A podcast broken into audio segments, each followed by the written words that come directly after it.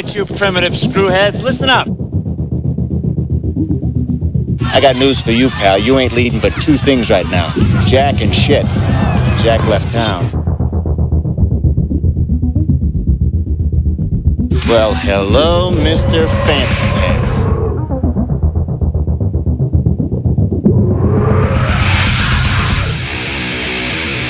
What was that ruckus? What ruckus? I was just in my office and I heard a ruckus. Describe the ruckus, sir. Does this mean we're not friends anymore?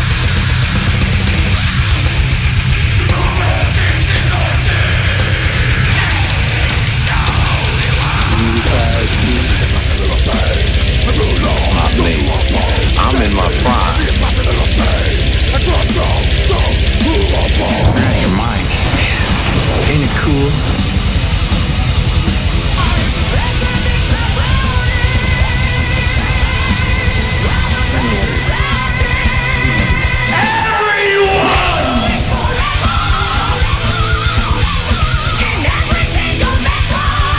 You want to kill me, now you want to kiss me. Blow.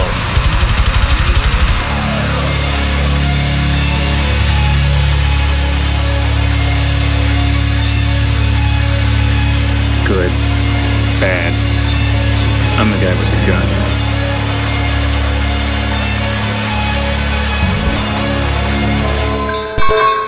All right, DJ Anubis And DJ Neko. With you on the Hordes of Chaos on the Meltdown Radio podcast. Got a lot of good stuff lined up for you today. Got Godzilla in the background. It's a good day. Yeah. Just telling people that uh, if you have a Roku, Channel 62 has like all the Kaiju movies like Godzilla and Gamera and stuff like that. So it's back up. It, tem- it temporarily gets taken down sometimes because obviously it's probably done illegally without the copyright permissions. But uh, he's adamant about keeping it up and putting it back up there. It's kind of during the day it's a little bit loading and stuff like that because I think a lot of people are home and checking it out. They usually do the same thing. It's a free app. So uh, I think that might be why it, it goes down sometimes. It's not like a um a Roku sponsored app or Right. it's it's somebody else's It's a private app, private yeah. app. So sometimes that happens with them because of either bandwidth or just making sure it's Well, yeah, last night when I was watching it later in the evening, we're talking like the early morning hours. I wasn't having any lag issues or buffering stuff like that. But uh, obviously during the day when people are up and probably checking it out and watching it, does that. But it's very worth it. I mean, it, it doesn't have any like the legendary stuff because you know the American versions, but all the old Godzilla movies up until Shin Godzilla's in there. So And I mean, if you now with the cutting the cord stuff, everybody has internet. So like, I know there are quite a few people who don't have cable, and one of the only reasons that we even kept cable was because of all the sports channels, which are doing us no good right now. But you know, we have the the college sports channels, the NFL, the baseball channels. We don't even really watch, but you know, like when the World Cup was on, you could watch all the World Cup games and stuff. But if you have a Roku, there are so many channels on there that are free or like five dollars a month that Yeah, even like stuff like Shudder that we pay for is not that it's in it's inexpensive, and you know you get a lot of good content. There are free horror apps out there, but a lot of times, Shudder just has a really good selection. yeah, Tubi right now is actually really good. It's free, and there's a lot of old '80s horror movies on there. I've been watching lately because you know just they're there. So check them out uh, if you're bored and. You know, whatever. They have a lot of different movies, not just horror, Godzilla related. So check them all out. It's a lot of fun. It is a lot of fun. We, I mean, for a while we were, we we didn't have uh, cable. Yeah, We- basic necessities You- at that point. Well, yeah, we we were we had gotten the Roku as a gift. This was probably what ten years ago, Hmm. and we were realizing that we were paying for cable and we weren't ever watching it at all. So we cut the cord, and for a while we kept it, but you know, off. But then when they came out with like the NFL Red Zone and the NFL Network, and they started airing certain games on that, we we jumped back in to get the sports channels. But I mean, I enjoy the Roku now that all the TVs are smart TVs and like we just got that new Blu-ray player, which is just like having a Roku Yeah, I haven't even really played around with it, but it's got like all the options for apps and stuff. bells so- and whistles Yeah. and But that was one of the things is like I actually took the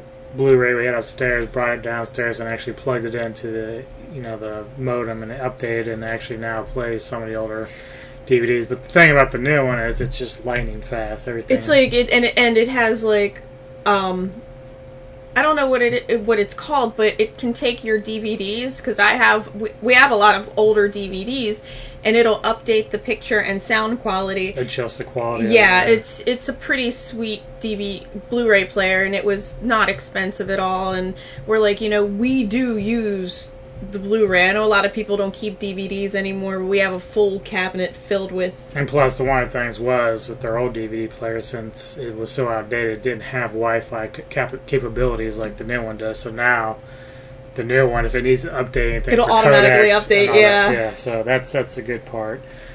Um, so today we got a few different topics. Uh, one of them, of course, two different things that tie into uh, certain artists and their dark history. So we'll get into that. Um, a little bit of uh, gaming news. Uh, this is board gaming news. Board like- gaming news. yeah, something that people normally don't talk about these days. Uh, stuff dealing with um, concert tickets, stuff like that, and also just more coronavirus crap, as well as a lot of new music. Uh, Diabolic, new stuff from them. Necromorbid, uh, Seeds of Bliss, that really mysterious band from uh, Israel or over there in the Middle East. I know them.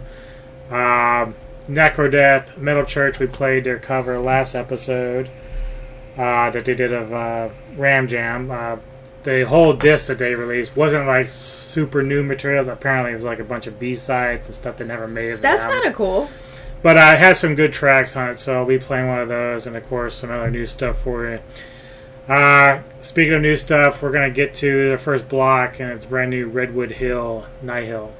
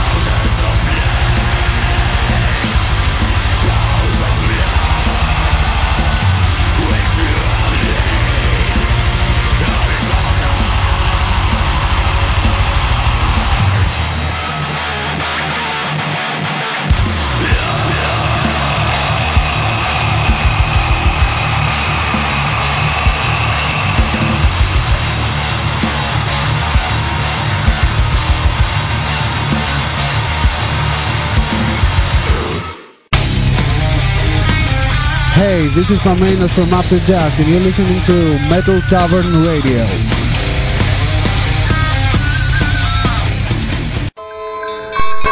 All right, DJ Lewis and DJ Neko back with you. Metal, Tavern Radio Podcast. Radio Podcast. So, Maybe we should make like a little uh little liner type thing. Metal Tavern Radio Podcast. Do do do do do do do. No. do, do, do. No, we have one already. It's the intro. Oh, okay. I like the do do do do do do.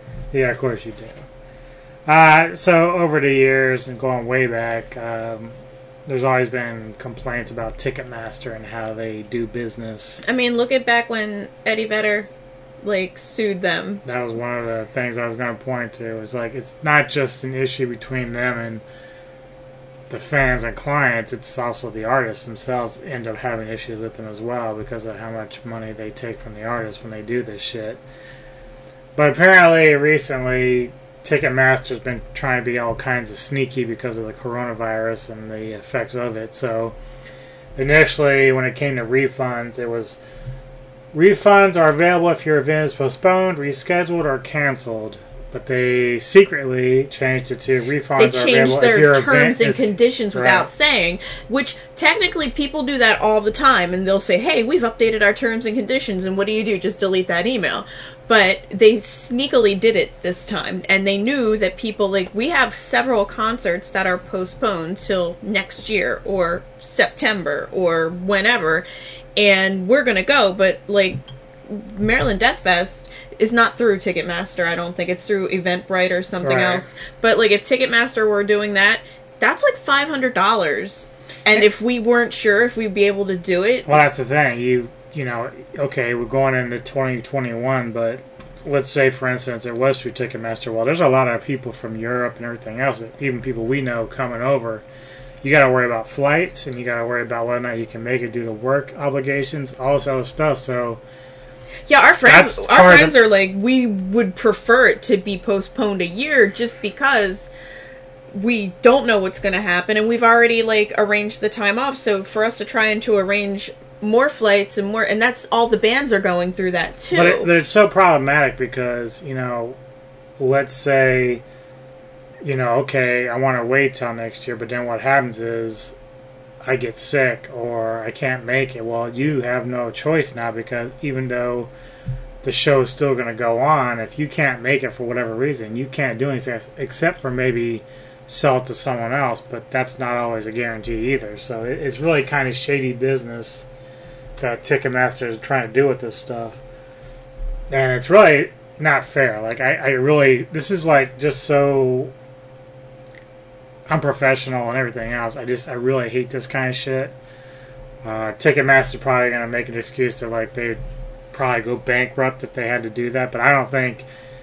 I think most of the concerts that we've we are expecting to go to Devon or whatever is actually done through different sources. So I can't imagine, and those shows are still going to go on. So I can't imagine that Ticketmaster would really lose that much. I mean, they literally some people have take took image captures on Ticketmaster's website like a couple of days ago, and it said. It says refunds are available if your event is postponed, rescheduled, or canceled. Like they have that on an image, and then when you go and look at it today, and it's like only if it's canceled. It's just Yeah, I, I it, it's just crazy. Like I don't know, um, and it pretty much put the onus, as you said, on other uh, events that are being run by those uh, particular organizations. So MDF, if they wanted to cancel, it'd be their responsibility to give the refunds back to the people. But uh, I mean, and I get it too. But, um, the the curators, I guess, of MDF, they were saying like, you know, give us some time, see if you can still make it, but we understand if you're not going to be able to do it, and reach out to us about a, a credit or a refund, or see if we can get get the tickets to somebody else. You know, they're trying to work with people, but they also said, you know, we're a small business, and we need to make sure that everybody is getting paid just like all the artists and everything so they said please don't everybody try to like cancel on us immediately and then say and then say a couple months down the road you're going to rebuy the tickets just give us a few months to get all of our ducks in a row. The only issues with MDF at this point, for me, is while I expect a couple bands not to be able to live up to being there because things just change, like they may have studio time uh, set aside for whatever they're doing, or other projects are involved that have to take precedence over this particular tour or show. Mm-hmm. But uh, but if like over half of the bands start dropping out of MDF next year, because this one's going to be really loaded with a lot of great. Yeah, and they said it. that they've been able to retain at least ninety percent of the bands, and, And that's, that's why they waited a year to do it instead of try to force it in. And they probably were doing that. They were probably checking with everybody to see if they can get away with this, which would be good. And that's really f- a good foresight on their part to take advantage of that and do that. So hopefully it all goes well next year without any hitches. And I'm really bummed out. You know, last year we chose not to go um, because we didn't have a lot of people we know who were going, and we weren't like super excited. It was just like, eh, we, we would have gone if I was home, but I, I chose to take a job, so I was away anyway. And it's like, oh, two years in a row, no MDF. This is like awful. We it's it's unheard of for us, and but fuck Ticketmaster, Fuck them. fuck them. All right, into our next block of music. New stuff from Diabolic, Necromorbid, and I really enjoyed Sadistic Vision's album. So check it out. We'll be back right after this.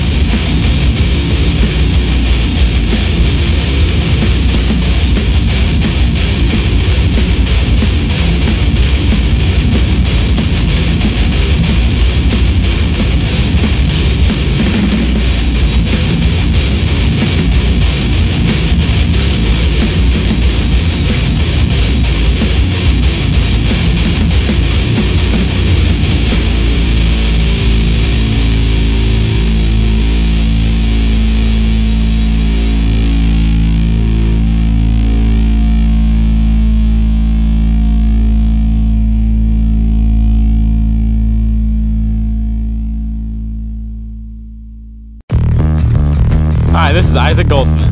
Jonathan West from Exhortation. You're listening to Metal Tavern Radio.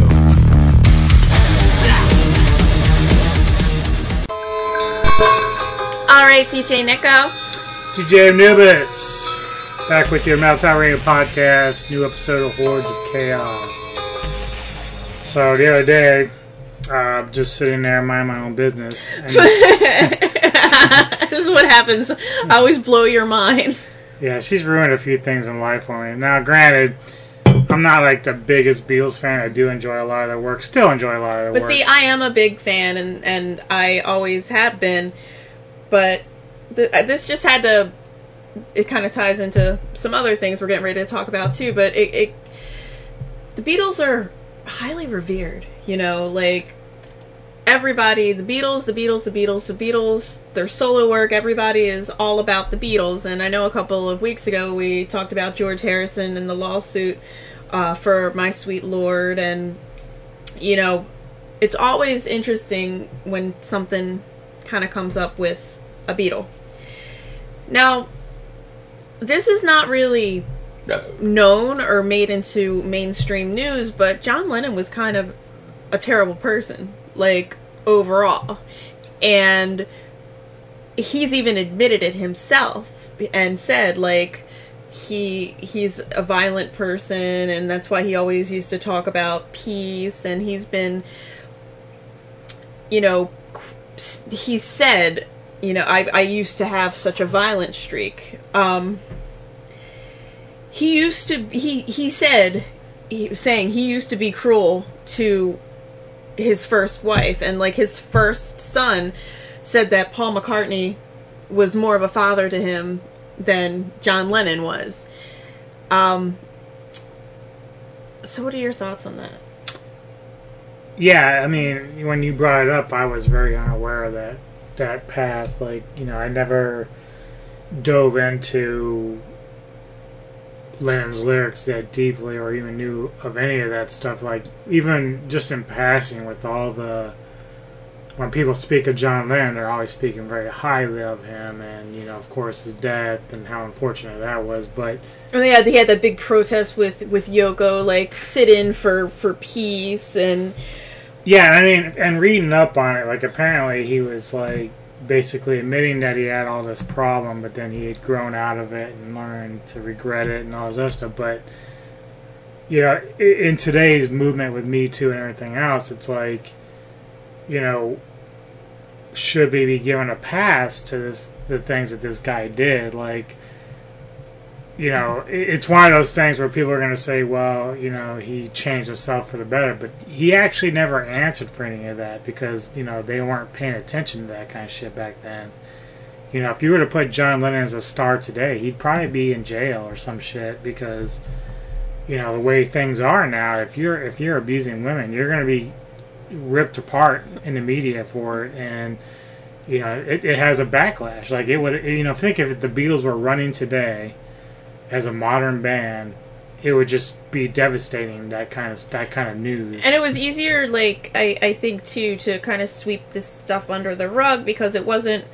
I mean, it is a different time. I'm not saying that all men were wife beaters back then, but like women were not given as much respect back in the in the 60s and 70s as as we are now and he he had some serious psychological problems and was very addicted to drugs for for the last few years of him working with the Beatles. Like Paul McCartney had to basically drag his ass to do work and he hardly I mean he did a little bit of writing um, according to some of the historians. He he would he'd get there but he was always like just just high and I'm sure the rest of the Beatles were pretty bad too at, at some point but like he was to the point where he was actually hurting the band and that that is part of what the downfall was is they just couldn't work together or work with him the way he wanted to be anymore yeah, apparently, you know, one of his sons, Julian, was that's just from his first wife cynthia yeah was not very pleased with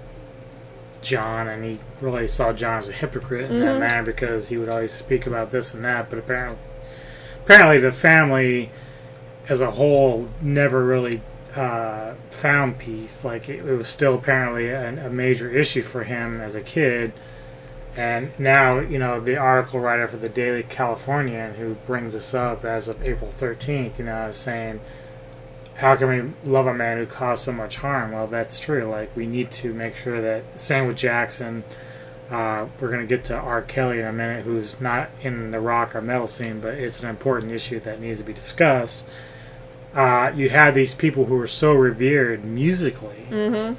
I mean, Cynth- Cynthia, his first wife, has basically said he's he was pretty much absent during Julian's early childhood, and then he dropped out of his son's life after he met Yoko Ono, who he cheated on to while he was still married to Cynthia, and um, Lennon severely emotionally abused his son on several occasions, berating him and screaming at him until the boy was reduced to tears. And I mean, I we're hearing just he's gone now, so we're only hearing the side that is from the survivors. But clearly, um, one story that Julian shares is once he giggled and Lennon screamed at him saying, "I hate the way you fucking laugh." so I mean, he's he said that, and then I like I said before that Paul McCartney was more of a father to him than his real father was, and you know John Lennon dropped out of Julian's life for years, and they reconnected later in life when um, Lennon was getting better, and you know he wasn't so much on drugs. But another thing they always say is uh, John Lennon. You know the stories that you hear about John Lennon, a lot of it he kind of made up himself. Like he, they said he was pr- a pathological liar embellishing things kind of remind you of uh, Vanilla Ice when he, he was pretending that he was from the hood, but he was like in an upper middle class white Oh, yeah. neighborhood. But yeah, John Lennon kind of he would he would rewrite his life to suit what was, you know, he he said he came from a working class family from Liverpool before he he met the Beatles, but he was raised in a very comfortable middle class home. He denied being married even while he they were just coming up, even though he was actually married to Cynthia. Um, he said he met Yoko Ono at an art show and their love blossomed spontaneously, but in fact, Yoko Ono had stalked him for months before he gave in to her advances. She's fucking crazy anyway. She is, crazy, yeah. crazy needs crazy, I guess. Um, so it's just really interesting to see how, uh, you know, another claim.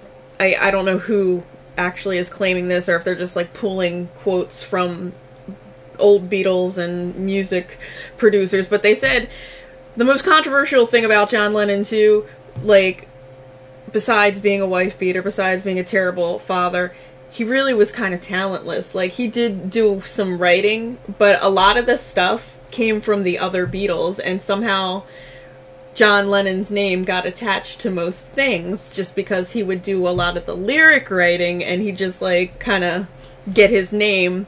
Um, it was mostly You just pissed off a shit ton of John Lennon fans. I know. In fact, it was mostly Paul McCartney and George Harrison, at least, you know, in the later albums, that did most of the work. Because, as we said earlier, like, for the last three years of the Beatles, John Lennon was just fucking strung out on heroin and putting in, like, the bare minimum to come to work. Bare minimum. Bare baby. minimum. I mean, Well, and that's one thing the article talks about is like, you know, how do you defend someone while still loving the art? And some people, when they defend Michael Jackson or whatever, they say, well, you got to separate, same with Varg, you got to mm-hmm. separate the artist from the art. Well, that's true to a point. However, uh, you know, with guys like Lennon and, and Jackson, you know, they're both passed away and gone, so whatever money is made doesn't go to them specifically. But guys like Varg, who spent time in prison for murder and everything else, uh, buying his releases still gives him money. Now, he has a right to uh, a life, uh, a career like that, but if you di- if you're someone who disagrees with his actions and who he is as a person, then you're automatically putting money in his pocket, which I would disagree with. I don't want to buy his product, I, even if I appreciate his art as an artist, which I don't really care about Burzum all that much. But if I did, I wouldn't go out of my way to buy the merchandise. So I think part of it too, like you were saying, is John Lennon's past. So it's a little bit. You're like, okay, well, this is history. These are old songs. It's a little. But on on, another hand, because like yeah, the songs are mostly about like drugs and they're bubblegummy and they're you're kind of like okay well at least well, I mean, same thing with Michael Jackson. The, the the songs are like happy. So when you start thinking of like Varg and like all the other like Nazi, you're like, oh, do I really? But it's hard as a person who appreciates music. You're like, I really because I love the Beatles. I like a lot of John Lennon stuff, but like you start sitting there saying to yourself, this guy was like human garbage basically, and didn't really get his shit together until right before he got shot which is really sad and ironic at the same time, but do you really want like to support something like that? And as you were well, saying, for me, uh, if if they released like a Beatles greatest hits right now and it was like remastered and it was really clean and everything else, I would buy it because I know that the guy's not around. So whatever compensation comes from that goes to his estate, yeah, right, his wife and the kids or whatever, whoever's got ownership of that stuff. So there's no confliction of interest there for him because he's actually. I think gone. Michael Jackson owns like a, a portion of the Beatles catalog too, so it would go to Michael Jackson's estate. But this all kind of ties into the new season of uh, Surviving R. Kelly Part Two, which, if you don't know, R. Kelly is a hip hop uh, R and B artist.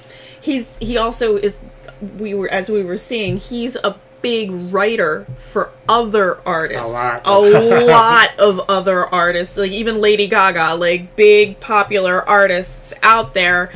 And um the biggest thing for anubis and i is because we both really used to like the artist Aaliyah before she tragically passed away. I still like Aaliyah. I still like her too, but I mean, like, she could have done so much more with her life, and she just died so young. right.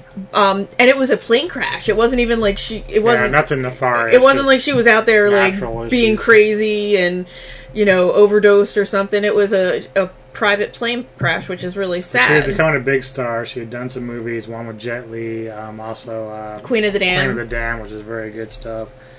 Uh, she was very, very talented, but she is really kind of like she was his pet project first. Well, I mean, when it comes to the issue with R. Kelly, you know, like today I had someone, a friend of mine who's a good friend, tell me that, you know, how do you know that he really does all these things? Is there really any proof? I said, well, the only proof you really need that, and there's plenty out there that, you know, you and I will talk about, but when he married Aaliyah, she was underage. And they forged Right. they forged documents to show that she was 18, but she was really only 15. Right. So that's proof right there that there's a problem, and there's and then it's just that a ton amount, amount of another other stuff that's there, videos, uh, just what's going on. Like these girls that end up staying with Kelly in his estate and in the hotels, they're all underage at the time they get there. They're all older now, most of them.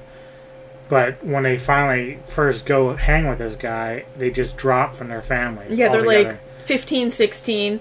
R. Kelly kind of promises, "Oh, you're such a good singer." Even that one girl, um, oh god, I forgot her name. The one that finally, in the end, kind of, yeah. uh, she was singing with Aaliyah, like as backup, and toured with Aaliyah. So, R. Kelly promises all these women he's going to groom them, but he's really grooming them to be his little sex slaves, basically. Yeah, I know people like to go back into R. Kelly's childhood about his own abuse, uh, molesting from his parents or whatever, or whoever it, It was it was family. I think it was an uncle or uncle. something.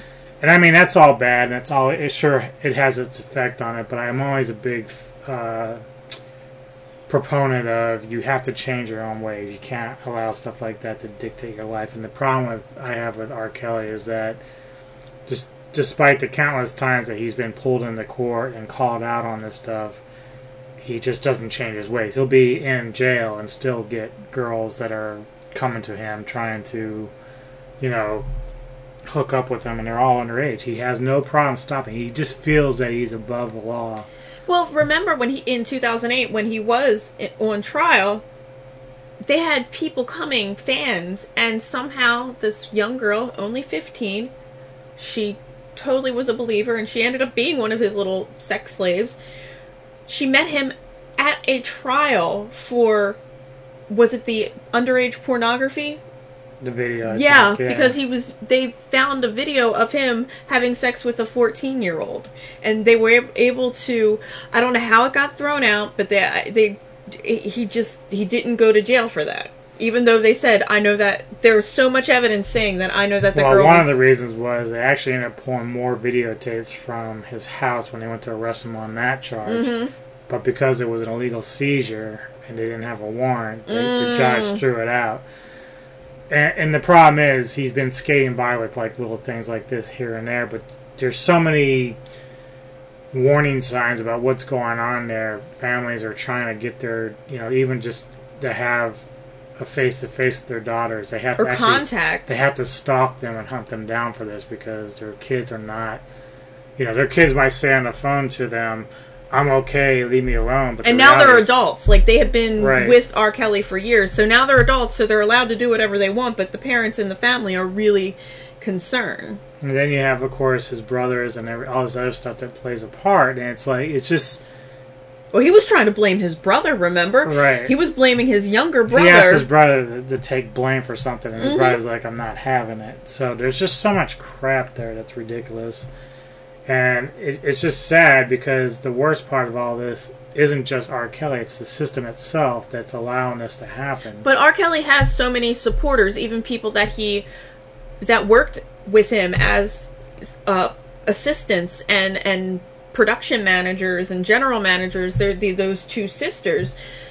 They said that all these women that are coming out uh, of the woodwork, they're like, we've never seen these women ever in our life. The only one that they ever said that they actually had seen was the one woman in the uh, the video of the fourteen year old. Um, and that's problematic too. Because but that yeah, with the she yeah. says she literally said, "Well, yeah, I recognize a girl, but to me that looks like consensual sex." Now the problem is She's 14. Right. You can't consent. Right. So she doesn't. The the woman didn't understand this, and this is a grown white woman. So clearly, there's some problems there with that her and her sister when it comes to defending R. Kelly and some of this shit. But uh, it's it's a mess. Like, and I don't. He's currently seated in there right now, but you know he's waiting his trial, I guess, for this stuff. He has like 21 counts, felony counts against him, I guess, right now. There's like four women who are Mhm. coming forward. There, and there are several women who, um, they, at one point, settled with R. Kelly from being abused. They all settled outside of court, but then they had to sign a non-disclosure agreement. Well, then the um oh, I forgot the woman. I'm terrible. Prosecutor, yeah, the prosecutor. She came out and she said, even if you settled, please come forward. And they all did and said, we settled, but Yeah, a lot of them are breaking their disclosures with the risk of going to jail for it, but uh, they felt it was important enough to do that. And that's the other thing that I tell people who try to defend it and saying there's no proof. It's like, if there's no proof, dude, I'm taking your ass to court and let you prove it to me there. I'm not going to pay you a bunch of money to have you go away. And he's been doing that for a long, long time. So, the problem, and this this is where we get back to John Lennon or R. Kelly or Michael Jackson or whoever. Uh, whoever. there are a lot of people who are famous and they're just awful people, but we still we consume their product, whether it be movies, music, artwork, and th- you get to that point where it's like I'm supporting this person financially who's a terrible person and does is that what is that what we want? Or can you separate the work that the person produces from the actual terrible person and it's hard because not only does this affect R. Kelly himself, but it affects, you know, like 30 other artists that he wrote and produced songs for. Are you is it supposed to be just like we just erase that from history? It's a bit of a conundrum. I'm I'm a big supporter of, you know, if you're gonna play R. Kelly on the radio, go ahead and do it. Um, he's still alive, so in terms of like buying his product, I wouldn't do it. Um, but I'm not against like people still enjoying the music. There, you know, it, that's the thing. There- is a bit of a separation now with R. Kelly. They say it's a little bit different because maybe with Lennon too, because of the lyrical content, and that's a big reminder to some of these victims of the stuff that goes on. But as long as people aren't paying for his merchandise and his his music and giving him money to continue, you know, feeding him the finances part of it. I really don't have too much of a problem. I know that playing it on the radio and stuff like that, it, he gets like royalties from shit like that. You can't always avoid it. Maybe you can limit how much you play. I don't know. Uh, if the radio takes it off the you know the air, it doesn't really bother me personally, but it's just one of those things. You know, people are gonna be different about however they approach this, but as much as of a axe to grind with some of the Me Too stuff that's out there and some of the false claims between Weinstein and fucking R. Kelly, I think it's all legit. It, it- there's just too much history with both of those guys. Well, that- there's too much evidence that's out there, but because of technicalities, it just never flew. And for me too, like, hey, me too. Me too.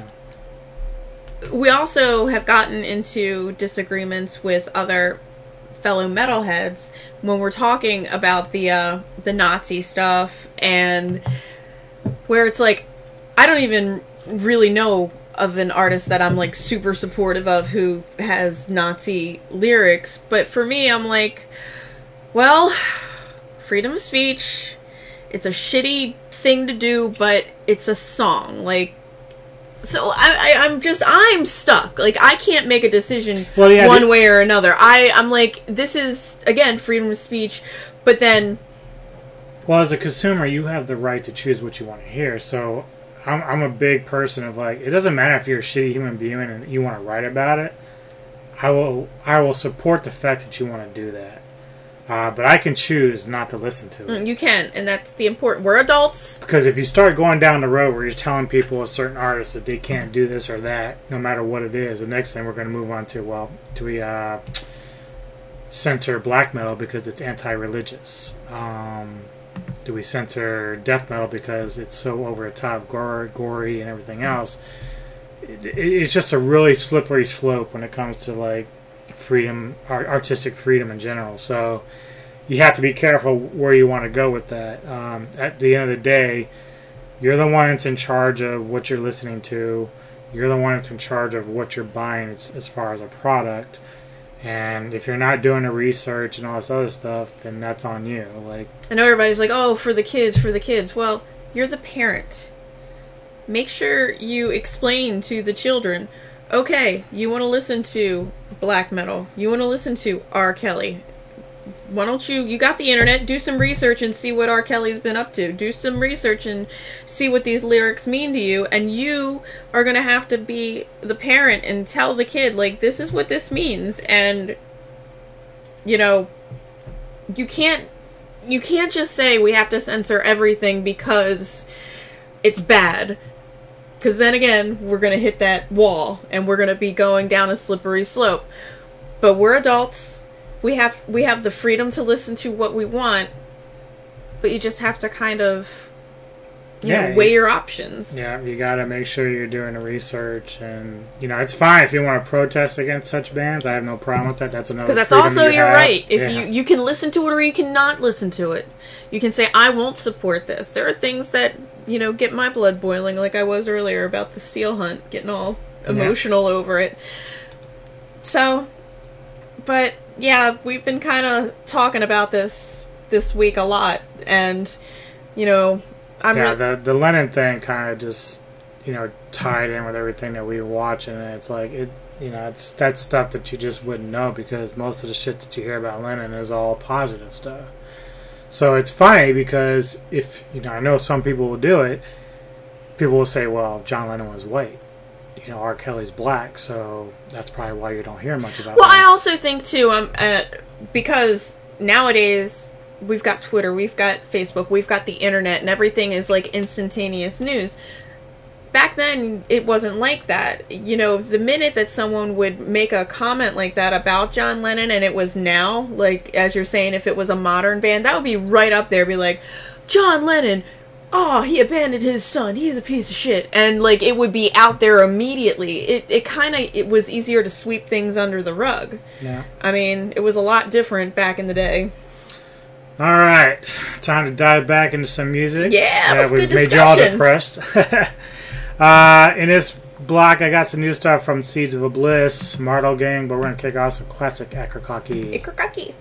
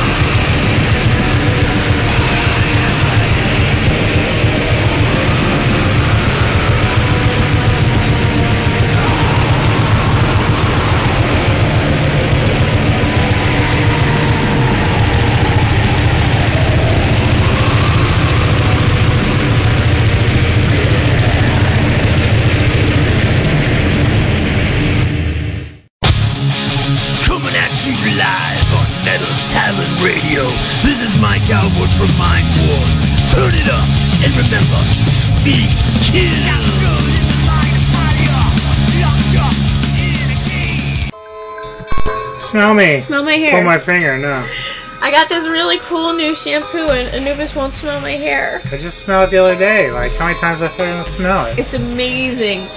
DJ Neko. Yeah. DJ Neko. alright. Getting ready to head into our rock block. Uh, got Neko's pick of the week coming up. Should be a lot of fun. Uh, has some information tied to that. Yeah, it's a special pick. It's not. This pick is one of my favorite bands and favorite songs from this band, but it initially was not going to be this week's pick until we saw this. Yeah, so we'll have that. Um, also got a couple of tracks from uh, Angel PR to throw in there with you at the rock block and uh, some other new stuff for you. Kicking it off with a band called Rejection, A New Age of Insanity.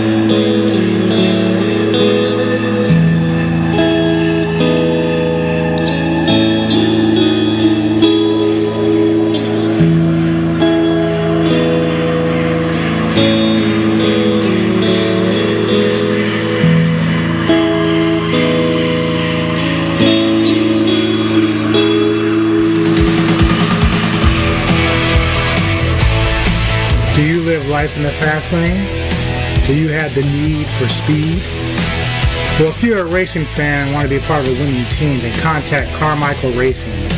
Carmichael Racing is currently looking for sponsors for the upcoming champ and flat season. You could be a part of a long tradition of racing as Paul and Rhea L race to the finish line at Mardella Speedway at Diamond Head Arena in Dillsburg, PA, March 13th through the 15th, 2020. They will also be racing at Hunterstown Speedway and Capital City Speedway in Ashland, Virginia. Racing runs deep in the blood at Carmichael Racing, and they are looking to gain sponsors for a new upcoming season. If interested, you can contact them at 443-202-3016. That's 443-202-3016. You can also find them on Facebook at SR Champ 36. Carmichael Racing. Together you can soar as the engines roar.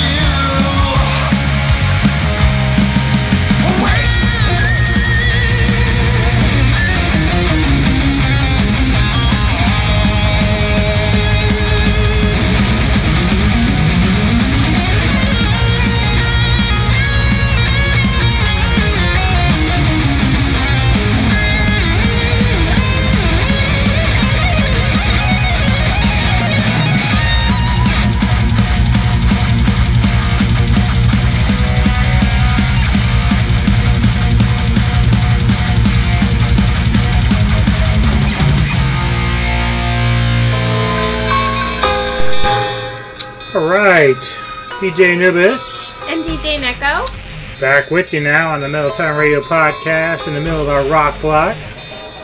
So, So, I came across this video of the Heller family who live in Maple Valley, Washington.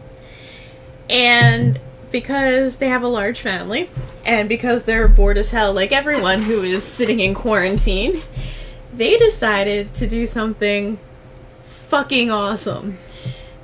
They decided to recreate Journey's Separate Ways video, and it's almost exact shot for shot. And the costumes, like the shirts are the same.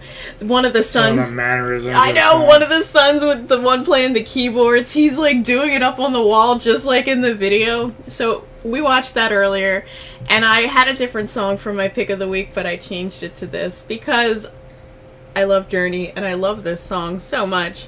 But after watching that, it kind of inspired me for my pick of the week. So if you go in the Google machine and type in the Heller family and Journey separate ways, you can watch the shot for shot, side by side. I think Vimeo has it. Yeah, it's hysterical. I like they paid attention to little details even in their zooming in and zooming out in their production.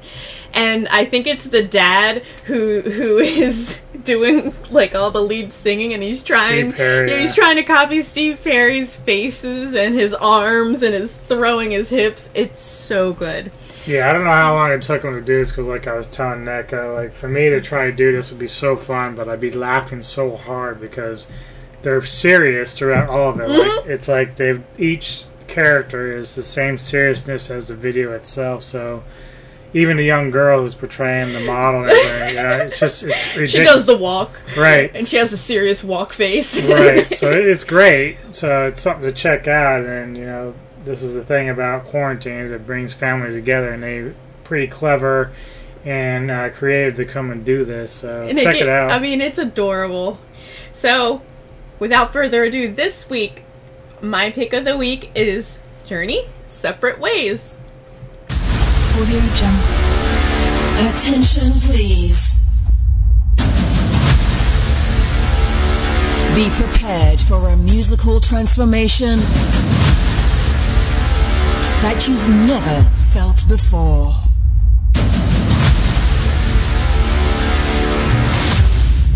Moment, we will bring you on a journey like there's no tomorrow and we will break new ground.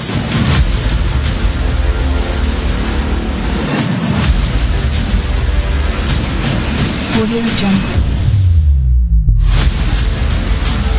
Hailing from the land below the wind. Ten, nine, seven, six, five, four, three, two, one, zero. Ladies and gentlemen, Audio Jungle. Let's welcome DJ Neko's pick of the week.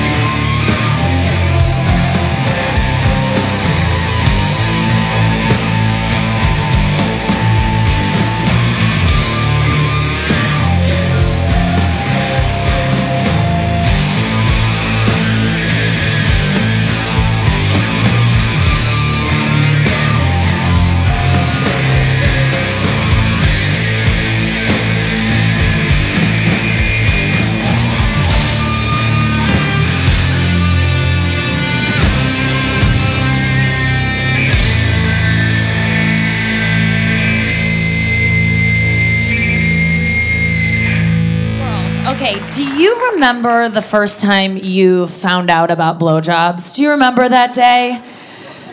It should be a different day than the first day you gave a blowjob. I hope those were vastly different days for you. Hope you had a lot of time to process that information. I know I needed it. I was um the day I found out about blowjobs, well, it was a pivotal day of my life. It was um I remember the date actually. It was September 11th, 2001, and I don't know what else happened that day.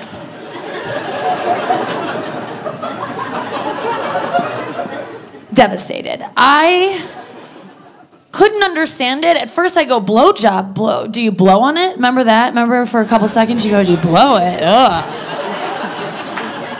You wish. You wish that's all you had to do to it. Oh, that'd be a cakewalk. It's much more invasive than that. Um, blowing on it. Oh. No, I didn't. I couldn't believe you have to like suck it. You have to like French a dick. I thought I could maybe like like peck it, but you gotta French it. All I knew about penises at this point in my life were that they were these noodly things that hung between a guy's legs. They pee from them, and you shouldn't look at your cousin JD's when you guys are getting changed to go swimming. Like that's all the information I had about penises. And now one's gonna go in my mouth? Okay, I knew that sex was a thing. A penis would go in my vagina someday, but that was it's my vagina. Like I don't have taste buds down there or whatever. Like stick whatever you want down there. I can't taste it, okay? So I was like, who cares about my vagina? But my mouth, that's where candy goes. Like I can't believe you would put a dick there. I was devastated. And you like you you kind of go maybe I don't have to do it. Maybe it's something that uh, not every girl does. And then you realize it's kind of your destiny as a woman. Like you're gonna do it. You know what I realized you have to do it is when I found out it was one of the bases. Because I, knew home plate was sex, and if I ever wanted to have sex because I wanted to, I don't know, make a family someday, I was gonna have to. You can't skip a base. If you want kids, you're gonna have to suck some dicks on the way to those kids. That's the last thing my kids want me doing. I, I- sex sex made sense because it makes it makes kids. What do blowjobs make? You know. Then you find out careers, and it's like okay, I do want one of those. I would like to have one of those. I got one. you accept it. You're just like, okay, I'll do that someday. I not today, but it's gonna happen. I, I, I, accepted it the same way I kind of accept death. I feel like you know when you find out about dying, you're like, oh no, I don't want to die, and it's like, sorry, you have to. You were born, so someday you have to suck a dick and die. Like those are kind of the touchstones of a woman's life. You might get to vote and go to college somewhere in there, but then it's back to sucking dicks and grave time. And then more information about blowjobs trickles in. Like, okay, if you do a good job at it, you're rewarded at the end with a liquid substance. Hold on. Before the liquid you will you'll know it's about to come because he's going to turn into a demon for a couple seconds. Sorry. Yeah that's a key part of this whole thing. He's going to shapeshift. Um, no one warned me about that i'm here to if someone hasn't had sex before i'm here to tell you before he comes about five seconds before he comes he turns every man turns into Vincent D'Onofrio's character in Men in Black, you know, the that that's every man is on his way to that. I don't know.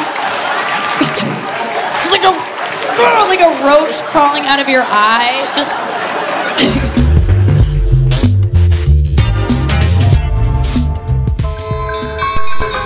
All right. Nikki Glazer from her comedy special on Netflix, Bangin'. Good clip there. DJ Anubis. DJ Neko. back with you. We just finished up our rock block. Hope you all enjoyed it.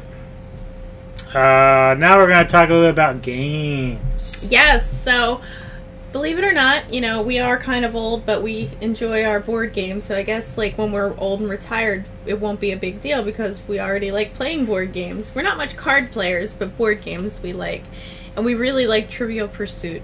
I love I love trivia. I love things like that, but Don't we have like an 80s edition? or we do. We like have in in like one of the little uh, pieces is a trapper keeper, and one is a care bear. I love it. I the only one for me that's hard, really hard for the '80s because I was a, young kid in the '80s is the political one because it'll ask things and I'm like, shit, I don't remember that, or you know, it, it might have like just stuck in my head for a second. But it's cool, like they ask movie questions, etc. Yeah, I, I find that like I love Trivial Pursuit, and I'm not the best at it, like the general one. But like when you start going into music, or in this case, horror has a horror edition coming up. Yeah, out. Trivial Pursuit, the horror edition. It has uh, Ultimate edition, I should put it as. Um, horror ultimate edition. right. 600 questions about horror movies. And the funny thing is, like, they had some like test, you know, examples, and I'm like, man, I still would struggle with it a little bit, but some of it I'm like, boom, I know right away. So it's, it's just one of those genres and topics that I really like, and I would, you know, apparently the categories are like gore and disturbing, psychological, killer, monster, comedy, and paranormal. So those are all right up our alley in that term. So it'd be a lot of fun to, to play that game and Hey, true or false? The first five Godzilla films were filmed in black and white. false. But uh, that's the kind of stuff you would get. So it's great if you can uh, get that. I think the Ultimate Edition comes out in the fall, so there's already another edition out there. So maybe that's something we should think about getting at some point, and then get the Ultimate when it comes out as well. But uh, yeah, so I like the little pieces. You've got a straight jacket. You've got a hand coming out like Evil Dead style. You've got a creepy doll head. cleaver, a into cleaver. brain. You've got um, the goat head. And what is this? It looks like that puzzle box, doesn't it? looks like an ammo box or something. Like Yeah. that, so It looks really awesome. And we oh look look at the board. It has like chalk marks and feathers and like um sig- sigils. Am I saying that wrong? sigils, Sigils. Yeah. yeah, it's got like Bones. the glyphs and all that other kind of stuff. So it's very unique. Look, the hand. That I think that's a puzzle box. Maybe I don't know. I'm not sure, but it's interesting. So it's really neat, and Yeah, they put some thought behind. I mean, maybe we should play. Trivial Pursuit tonight so you can lose. Yeah, no, I don't. Get this one, we'll go. But We actually also I I found in a thrift store because I really love going to thrift stores. Um, fun fact about DJ Neko: I have a vintage collection of Tupperware. We actually use it, but I, I always am on the lookout for the old Tupperware, like in the harvest gold or the weird colors and stuff. Um, but I found a working electronic talking battleship from the 70s. And I totally own her ass. Battleship armed. Scrabble, own her ass. Oh, bullshit. that is some bullshit. I did not get a reaction out of that one. He, when we play Scrabble, he'll quit. I'm like, ah, that's five, six, seven, double word plus Dude, you, triple. have, you have to understand, like she she's fucking like merciless, merciless. Like first fucking roll, she's like, oh, 150 points. I'm like, done. I used gotta quit. I used all seven letters. It's a double word right there, and then I went over into like double letters. So I mean, yeah, she's brutal, dude. It's fucking ridiculous. um, that's the idea. I'm really, really good at Scrabble. So I, I think she makes shit up. Um, you you double checked me before too, and I double check you all the fucking time. getting it open in the That's dictionary. not a word. No yeah, way. Oh yeah, it is a word, motherfucker. Yeah, so it's it's pretty brutal. I mean, we enjoy board games, and I think, um, I think this would be a nice collection We have this ongoing game of Risk. We haven't played that in a long time, but At Risk. one, yeah, at one point we had actually marked down. that's what we did. We wrote it on a piece of paper. where everything was, and we're like, we'll get back. We'll to, get back to it. It's like the never-ending game. Well, I mean. Risk is a never-ending game. It feels like it's like okay, so like you take, you get to roll, and then you can make a move, and then you can attack if you want, and then you can, the other person gets to do. I'm like, Jesus Christ, we're gonna be playing this game until we're a hundred. Yeah, it's it's crazy. But for all you board game fans, you know, it's something to consider. And anyone who likes horror movies, because even if you're not into Trivial Pursuit, this, I mean, you see that it's got like even Go Godzilla is not Eighteen hundred questions. yeah. I mean, even though Godzilla is not horror, but you see the kind of like it goes from Godzilla to the Omen to you know Jason, thrashers yeah. and stuff like that, thrashers and slashers. Right. So I feel like anybody who is really has seen horror movies and watch us get this and we know nothing and we're like Well, sometimes it's you know, it's. I feel like I'm on a test, like doing even Trivial Pursuit. Like I know what it is, but if I haven't thought about it for a while, or it's just it, it just escapes head. Like, your mind. Yeah, I feel that. but uh, I don't know. I think we'd fare better with this. I know I would. Um, just because it's kind of like with re- regular Trivial Pursuit, is that there's certain categories I'm better at than others. And there's sometimes you surprise me with like sports categories. I'm like, Yeah, you- how the fuck does she know that? Mean Joe Greene. Like I think I got her. I'm like, yeah, I got you now. And she's like, Mean Joe Greene. And you're like, how the fuck did you know that? right, You weren't even born yet. right. It's iconic. Uh, so yeah, that's something to consider for all you board game fans out there. Just thought we'd pass that along. It'll be out fall. this fall, 2020. So Enjoy. All right, next block of music. New stuff from uh, Necro Death and Metal Church, but we're gonna kick it off with new stuff from Live Burial, Cemetery Fog. Very uh, fitting at this point. mm,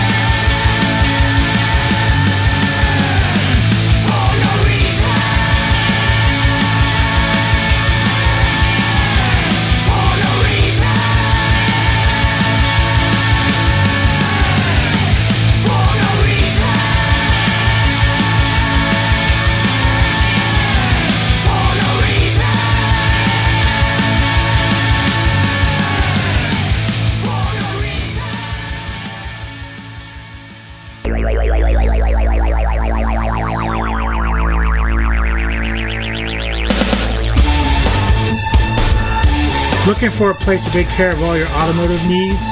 Then get in touch with Stouffer's Auto Service in Millersville, Maryland. Stouffer's takes care of all auto repairs, auto service, and great quality parts as well. Stouffer's is located at A328 Veterans Highway, Suite E in Millersville. Be sure to call and check out all their service specials related to your automotive needs. Stouffer's is professional, friendly, and is highly qualified mechanics who do excellent work with prices that are fair and much better than what you will find at other automotive places. So call 410-729-0121. That's 410-729-0121. And tell them the newsman and his trusty sidekick Neko sent ya.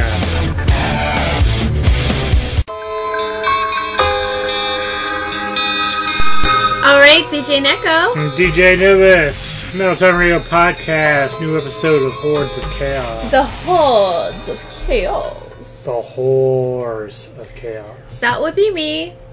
The whore of chaos. Is that something you really want to put out there? I'm not really a whore. I'm your whore. Yeah. God. She is my whore. My filthy whore. Alright. Enough of that shit. Uh, okay, so a little bit on the coronavirus since that's the big thing right now. Well, I mean, watching fucking Space Godzilla whip some ass here. All this crazy shit.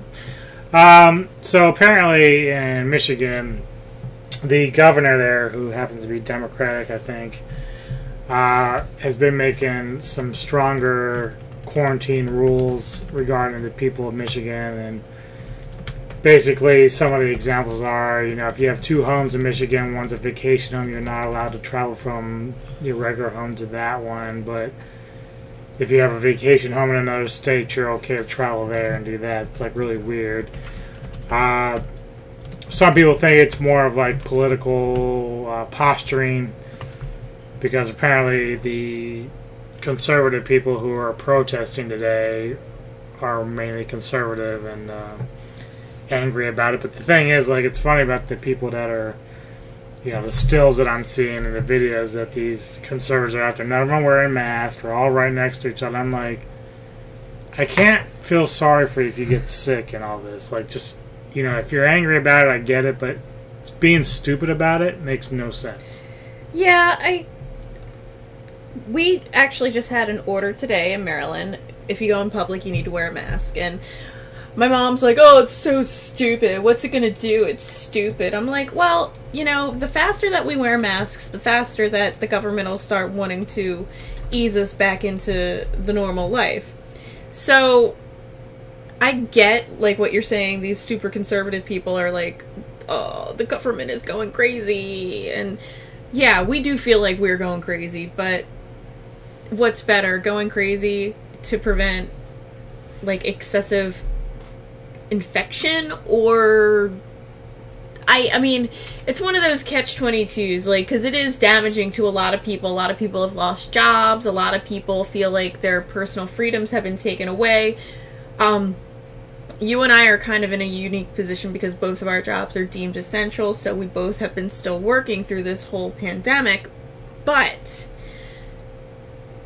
I and you we both are very libertarian minds, so it's like I'm almost to the point where it's like I just want to do anything just to get the fuck out of the house. If you tell me I have to wear a mask, I'll wear a fucking mask. If you tell me uh whatever. Yeah, But like for you and I, like some people, even though they're quarantined at home, are still going out and doing things. we're quarantined. We have not left the house since Right. March 31st. Right. So, you know, me going back to work once you're gone, uh, that's good. It gets me out a little bit, but I still have to be careful. And the thing is, around the world, like other countries that have seen their plateaus and, and you know, are going trying to go back to normal, they're having reinfections. So this thing doesn't just miraculously go away. It's like we still have to be cautious. I understand people want to be like, you know, getting back to work or doing normal things, but you have to be cautious about it and you still have to take precaution because right now we're still only in April and I, I, I honestly I don't think we're going to be to the point where we can actually consider going back out to maybe end of May like you know we have to see what happens with the warmer weather and see what kind of effect We have to see us. too, like And you were saying that the uh, the drug they were using for malaria has shown that it's not it's really not reliable. really reliable. so- yeah, so it's like they're throwing things at it. But the, one of the most important things too that we've also seen, which I've always liked our governor a lot, and um, he has been ahead of this, and a lot of people uh, like have said, "Oh, we, they shut down things too soon." They did. He did it because he saw what was happening in places who didn't shut down too soon, and he was really trying to like let people use their best judgment until he put in a stay-at-home order because people were not staying at home. Well, or either that, or they were throwing house parties with like sixty people. Yeah. Like they just no one's being. they weren't like, using their smart. common sense. Right. So, our govern- governor, what he said is he's like, we've got 10,000 capacity testing a day coming up in the next couple of weeks. He's, I want to test as many people as possible. We have 6,000 more um, beds coming for the hospitals. Like, he's being as proactive as possible because he's watching what's happening in other countries and other other states. And when you're saying these people are out there protesting with no masks and it's, you know, however many 80 90 300 of them in front of the capitol in michigan all that's doing is taking michigan a step back. I hate being told that i have to stay home but i do it because it's it's better for everyone right now. When do we know this is going to be over? We're going to when we see the peak and then we see the decline. And i feel like the more that we fight back by doing stupid things like having a 60 person house party or i mean we even saw sad stories like a family and it was the it's the limitation is 10 people it was a family that met on sundays to have dinner and it was 10 people and 5 of those people got the virus and died so even when you're following the rules Yeah, it's it's very risky. Like even when I go back to work, or when even when she goes, she's she's quarantining herself, much like the rest of the people that she works with, to go on a ship. Now that doesn't guarantee shit. Like she can, they can all get on that boat. There could have been somebody who was supposed to be quarantined and they didn't listen, and maybe they went to the grocery store Right. and maybe they got sick. And because it doesn't always show symptoms for some people, Mhm. like you, they can get on the boat and then they can get infected. So I could have already had it. I was in Taiwan twice and Hong Kong twice. I mean, you don't know because we're not getting tested because we're not sick. Originally, for my work, we were trying to get get tests, and we are deemed an essential business, and we are, you know, part of my job is providing internet to the government and you know telecommunications across the world. So we put in to order tests and they're like yeah you're like in the back of the line. So that's why the quarantine happened. They wanted us to stay quarantined for 14 days because that's kind of been the proven timeline. If you're 14 days and you don't break your quarantine you should be fine to get on yeah, the- I think the the point was like something like the virus. Like if if you're going to get sick you would have had it and it would have passed by then Right, like it would show symptoms after 14 days. So at this point, we know neither one of us are really getting the virus Mhm. or anything like that because And I've been really like you saw. I broke out. I, I have really sensitive skin, and because I washed my hands so much, I broke out an eczema all over my hands. I've been sterilizing all of our packages and our mail because we found out that um, two people ended up with with the virus in our local mail station in our post office. So we weren't even really getting mail for a while because they just were so overwhelmed, and there were so many people who couldn't pick up the slack, or people just weren't going to work because they knew someone was sick. But with this uh, Operation Gridlock, it was right at the state capitol, and I I'm looking at this picture. They're like got arms around each other. Stop it! Big signs open. I feel like if you just listen for a little tiny while, it's gonna be fine. Like, just listen. We were talking about this with, you know, many people. We're like, just, just a short while. Just listen. Just be as safe as possible. Wear the masks. Now that's the new order. You know why? Because they want to start opening businesses. I mean, I, don't I don't know what what a mask or a bandana or if that's not really going to protect you, but it'll stop you from touching your face. Right. Y- You know what I mean? Like you're not going to touch your face when you have the bandana on, so wear the mask. If it makes people feel safer. I know that there's more PPE coming in for all over the country for the nurses and doctors and we're really trying to stay ahead of this. Um, the protest was organized by the Michigan Conservative Coalition, and they feel like the governor's strategy is costing those same residents money. So they want they in Michigan want to start opening up now, and the government doesn't. Which I get because, you know, Well, some of the other stuff is you got some of these pastors and preachers who are making such claims that you know you need to open up so people can get back to church. Like that's the other problem I have is that just because you have faith that things will work out and whatnot does not mean that that's actually what's going to happen. You are not an expert in that field. You have faith based on a philosophy. well, you've heard about the the pastor who died because he was holding, and then that that that church and that's, choir. and that's the thing that's scary because we always talk about all these other cults and everything else where they think that oh well this is meant to be. Well we're not all supposed to follow you into death. Like if you want to go out there and get yourself sick and die feel free to do so but it's not that no one else should be listening what you have to there was a there was a church choir and they adhered to social distancing. Like they literally had six feet between each other. They said it's not mandatory. If you don't feel safe don't come but if you want to come we'll still have church choir practice. And i think about i don't know 60 of them came.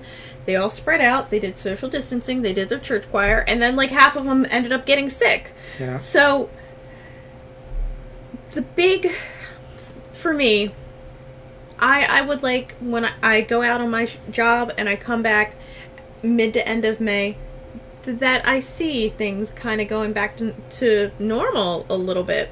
I mean, the idea of this protest was more that everybody was going to be in their car.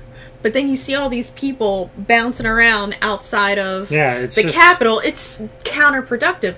The, the car thing's kind of genius. Get in your fucking car and then block the roads and, and be a pain in the ass. That's hysterical.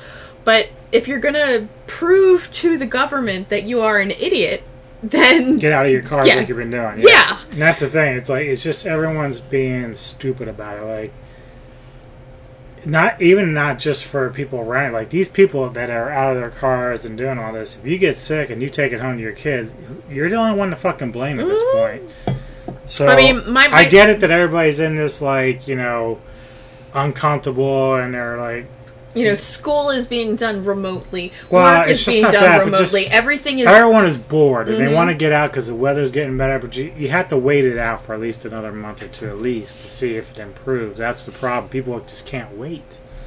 It's like there's there's patience, you know, and it's like you got to have it. We've, you know, we have been trained. We love you, especially. You're like, I'm king quarantine. I got my basement. I got my shit. How many deliveries have we had? Everything's been delivered. At one point, I, we were out of coffee. But see, even with that, it's still a risk that we get deliveries. Like we never know.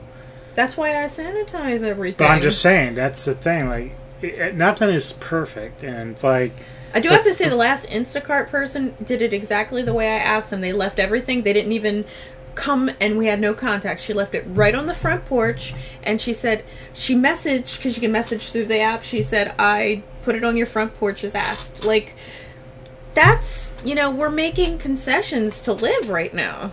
Yeah. All right, enough of that. Back to our music. Gonna kick off the next block. Music's more fun anyway than Yeah. talking about politics and bullshit.